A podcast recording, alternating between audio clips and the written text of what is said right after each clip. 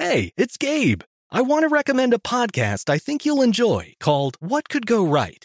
On What Could Go Right, the hosts, Progress Network founder Zachary Karabell and executive director Emma Varvaloucas, sit down with expert guests to discuss the world's most pressing issues. They look back at how far society has come and look forward to what it will take to achieve a brighter future. If you're looking for a weekly dose of optimistic ideas from smart people, listen to What Could Go Right wherever you get your podcasts. If your business needs a new application, then developers will have to write code, a lot of code. If an application needs to be modernized, then you'll need time, resources, and caffeine. If that sounds daunting, then you need watsonx Code Assistant, AI designed to multiply developer productivity so you can generate code quickly. Let's create a more modern foundation for business with watsonx Code Assistant. Learn more at ibm.com slash code assistant. IBM. Let's create. This Father's Day, the Home Depot has the perfect gift to help dad be everything he can be because your dad is more than just a dad. He's the groundskeeper of the yard, the perfecter of the patio, and the cleaner of the clippings. This Father's Day, power dad's doing with the convenience and gas like power of Milwaukee cordless outdoor tools from the Home Depot. Plus, get up to $150 off select Milwaukee tools. Find the perfect Father's Day gift at the Home Depot. How doers get more done. Shop for Father's Day now in stores or online at homedepot.com. This Day in History class is a production of iHeartRadio.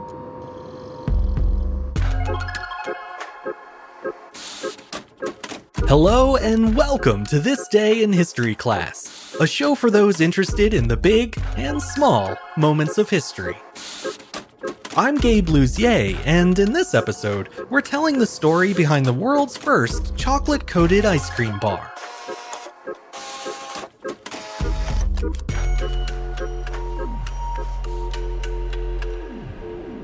The day was January 24th, 1922. Danish immigrant Christian K. Nelson received a patent for a frozen treat known as the Eskimo pie. The patent itself was a mere page and a half of text, and while it didn't mention the product's name, that was trademarked separately, it did give a comically dense description of chocolate coated ice cream. What Nelson had invented, according to the patent, was, quote, a core consisting of a block or brick of ice cream of general rectangular configuration sealed within a shell of edible material. Mmm. Nelson had put a good deal of work into perfecting the formula for a chocolate coating that would harden at a lower temperature. He hoped his patent would protect that hard work and allow him to profit from what had proved to be a winning idea. But in the end, the Eskimo pie patent wound up having the opposite effect embroiling Nelson in drawn out lawsuits and eventually bankrupting his company. Christian Kent Nelson was born on March 12, 1893, in Denmark. When he was still an infant, his dairy farming family emigrated to the United States. They moved around from Illinois to Wisconsin and finally to Iowa, settling in the town of Onawa in 1903. As an adult, Nelson earned a teacher's certificate from the University of Nebraska, but then put his career on hold to serve in the Army during World War I. When the fighting ended, he returned to Onawa and got a job as a high school teacher. A little later, he opened a small confectionery shop near the school, selling ice cream and candy to many of his own students. While working the counter one day in 1920, Nelson had an interaction with a customer that would change his life forever a young boy was having trouble deciding between a chocolate bar and an ice cream cone. And when Nelson suggested he buy both, the boy replied, Sure, I know I want 'em both, but I only got a nickel. The boy's dilemma gave Nelson the idea to combine the two popular products into one affordable treat. The experiment proved surprisingly tricky, though, as Nelson couldn't get the melted chocolate to stick to the frozen ice cream bar. After several weeks of tinkering, Nelson solved the problem by adding cocoa butter to the chocolate, which made it adhere perfectly to the vanilla ice cream. Right away, Nelson cranked out 500 ice cream bricks coated with his specially formulated chocolate. He called them I-Scream bars, a play on the famous rhyme I scream, you scream, we all scream for ice cream. The foil wrapped bars made quite an impression at the local fireman's picnic, so Nelson began looking for companies that could mass produce his product and sell it nationwide. In 1921, Nelson's search took him to Omaha, where he met an ice cream plant superintendent named Russell Stover. The two hit it off immediately, so much so that they signed a business contract on the very same day they first met. The simple, handwritten agreement stated the men would be partners and that they would, quote, coat ice cream with chocolate and divide the profits equally.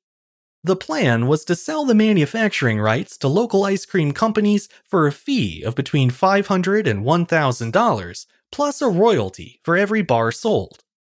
There was one problem though. Stover hated the name ice cream. He thought it was far too menacing for a frozen dessert, so he wrote out a long list of cold themed words and had guests at a dinner party vote on the combinations they liked the best. By the end of the evening, Eskimo Pie was the clear favorite, a contribution from Stover's wife, Clara.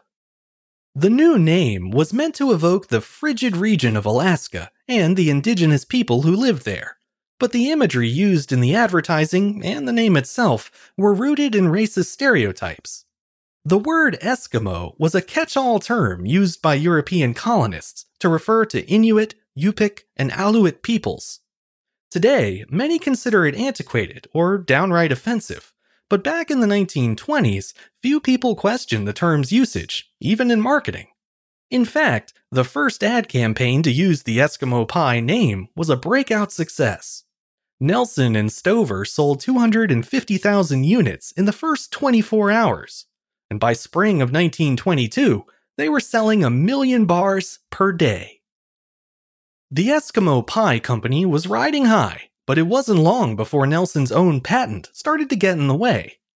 The problem was the breadth of the patent. It was written so vaguely that it could have applied to any kind of frozen material layered onto ice cream. Nelson's real breakthrough, the idea he should have protected, was the formula for the special chocolate coating he'd invented, the one that works with ice cream. The actual patent didn't mention it at all, though.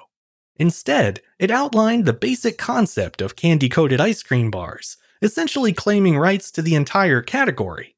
That was clearly the company's intention, too, because on the day the Eskimo Pie patent was issued, an internal memo was sent that described it as, quote, a broad and basic patent, covering not only the chocolate covered ice cream bar, but almost every conceivable variation of it.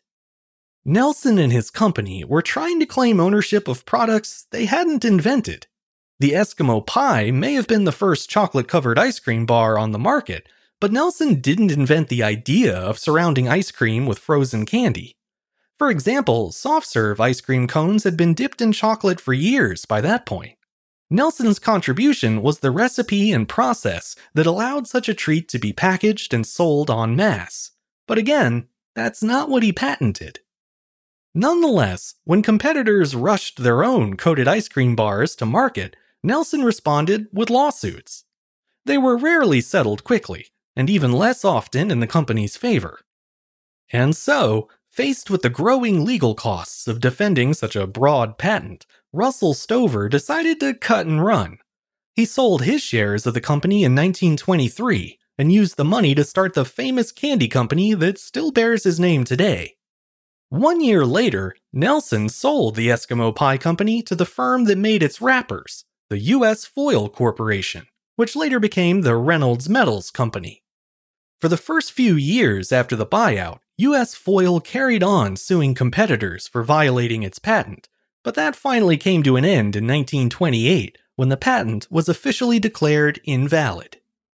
The rights to the Eskimo pie continued to change hands throughout the 20th century and into the 21st, eventually landing under the purview of Dreyer's in 2007.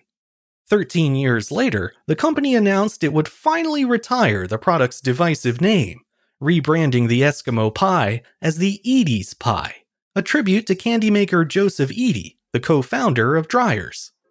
It's not the most appetizing name for an ice cream bar, but it's still an improvement over what basically amounted to a slur.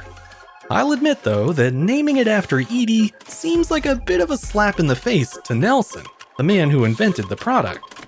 But considering the stunt he tried to pull with his patent, maybe he had it coming.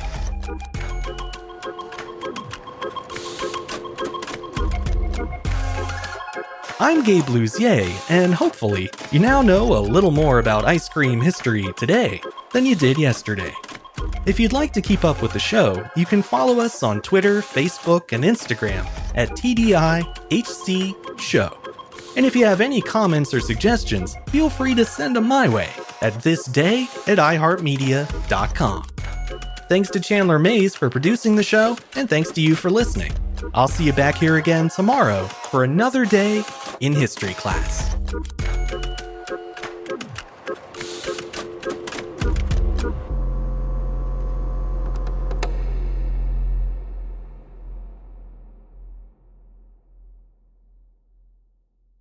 Hello, iHeart listener. We have a confession to make. Both iHeart and this commercial you're listening to right now would probably sound a heck of a lot better on the new Roku Pro Series TV. It's got side firing speakers that fill your room with sound, Dolby Atmos audio that puts you right in the middle of the entertainment, and the ability to pair seamlessly with your home theater sound systems that already have surround sound and booming bass. If all that sounds too good to be true, it'll sound even better on the new Roku Pro Series. Your hearing isn't better, your TV is.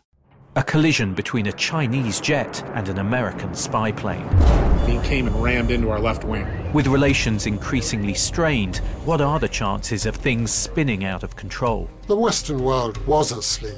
I'm Gordon Corera. I'll be exploring the friction in this most important of relationships and asking Has the West taken its eye off the ball?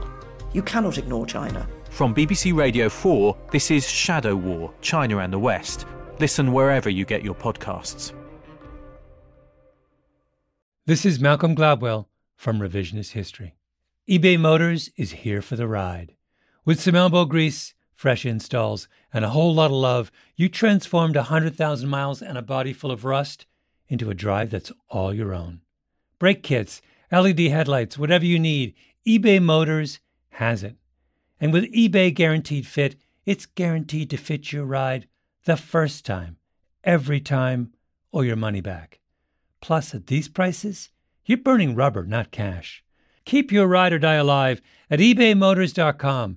Eligible items only, exclusions apply.